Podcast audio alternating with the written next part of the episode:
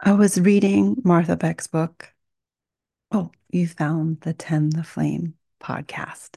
You already knew that, right? I'm Kate Brenton, the creator, author of Rebirth the podcast, or author of Rebirth the book. Listen, this corner of the internet is a place to slow down. There's so much quickness and coldness.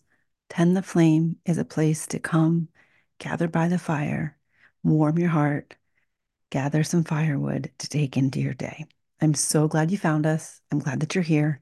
If you enjoy this podcast, please do us a favor, share on social media. The best thing really to do is just forward it to one of your friends or leave a five star on Spotify.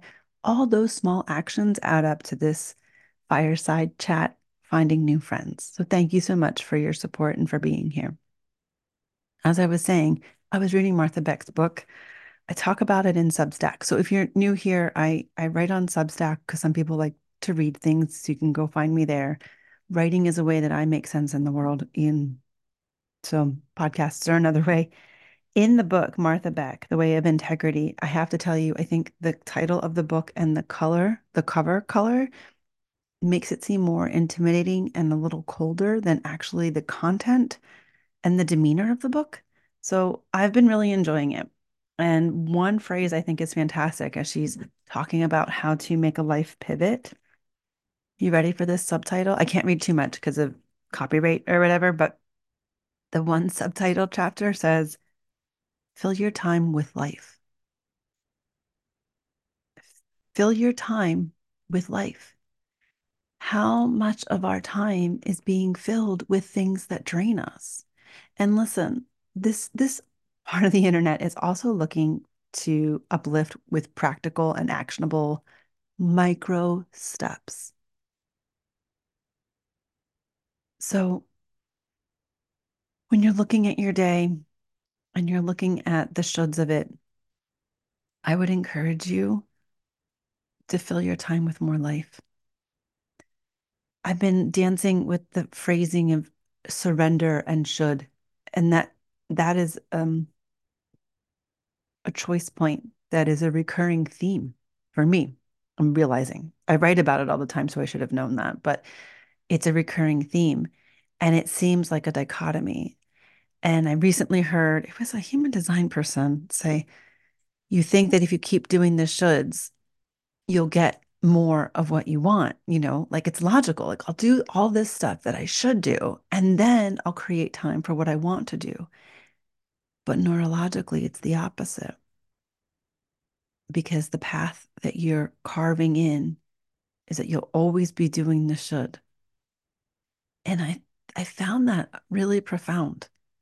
And if you partner that with the idea of making small micro changes, that's a very dynamic way to look at your day if you found this podcast, you are someone that takes responsibility for your actions and you know, you help others. This is not what we're talking about. We're not talking about abdicating responsibility. We're about including our own joy in the process. I remember once I was teaching a class called The Power of Patience. And I was talking with somebody who said that, you know, they absolutely had no time in their day and they just started to, to list all of these things. And they were um, a very successful female and um, she had she was not in a relationship such that she was explaining that she spent all of her time at work. So I'm not saying you need to be in a relationship. I'm just saying her dynamic was such that she spent all of her time at work and she had no time. She had no time to spend with her friends. She had no time to create for the other. And she went through this whole list of her day and then she ended the the list and she's like, and then I'm so tired, I have to pick up my dry cleaning. And I just looked at her and I said, Do you? Do, do you have to pick up your dry cleaning at eight o'clock at night? And she looked at me and she said, No, I don't. And there was this huge pause because she could see that the shoulds had crowded out the choice. In that moment, her mind surrendered to the conversation and she saw just a, a one degree point of possibility. She's like, I could I could just pick it up a different day. I said, Yeah, you could just totally pick it up a different day. And we weren't talking about the dry cleaning, right?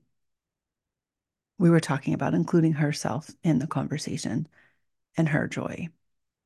in the perspective that in all of the responsibility and the definitive need that she needed those fantastic suits to be pressed and cleaned for her for her day and her presentations that she was allowed to do it in a way that actually still included her own joy. So take a page out of Martha Beck's book this week. Fill your time with life.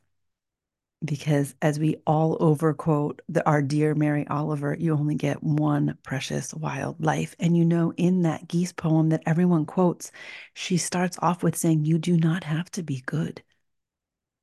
You just have to let the soft body, your soft animal body, love what it loves. And if we don't include ourselves in the conversation, that can sound like abdication. But if we trust ourselves in our body and our placement, we know that loving what we love leads us to an overflow state because we are innately designed for beneficence. We want to help and uplift. And if we are resourced, which can mean so many different things for different people, I do not mean one definition of resourced. If we are resourced, we give. So give to yourself today. And when you're looking at your week, fill your time with life. Thank you so much for tuning in to the podcast. The platform that we are on has changed a little bit. So we are letting go of the music. We might pick a new theme song. And if I do do that, I might be asking your opinion. Until then, thank you for being here. We have some guests coming up and then in two weeks. So we'll have another solo cast here talking a bit more about choice points and surrender. If you are looking to create more structure for silence in your life, hop over to katebrenton.com, click on the everyday meditation method. It is designed to just support you. It is has 28, maybe 30 now personalized meditations and they're short. You can listen to them on your phone.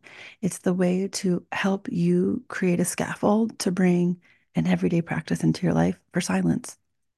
Some people even listen to them while they're while they're walking. It's to recultivate those muscles that can create that suspended moment where we can see possibility. So hop on over to katebrenton.com, check out the everyday meditation method, and I'll see you back here next week. Don't forget to share this episode with a friend who can remember to smile again.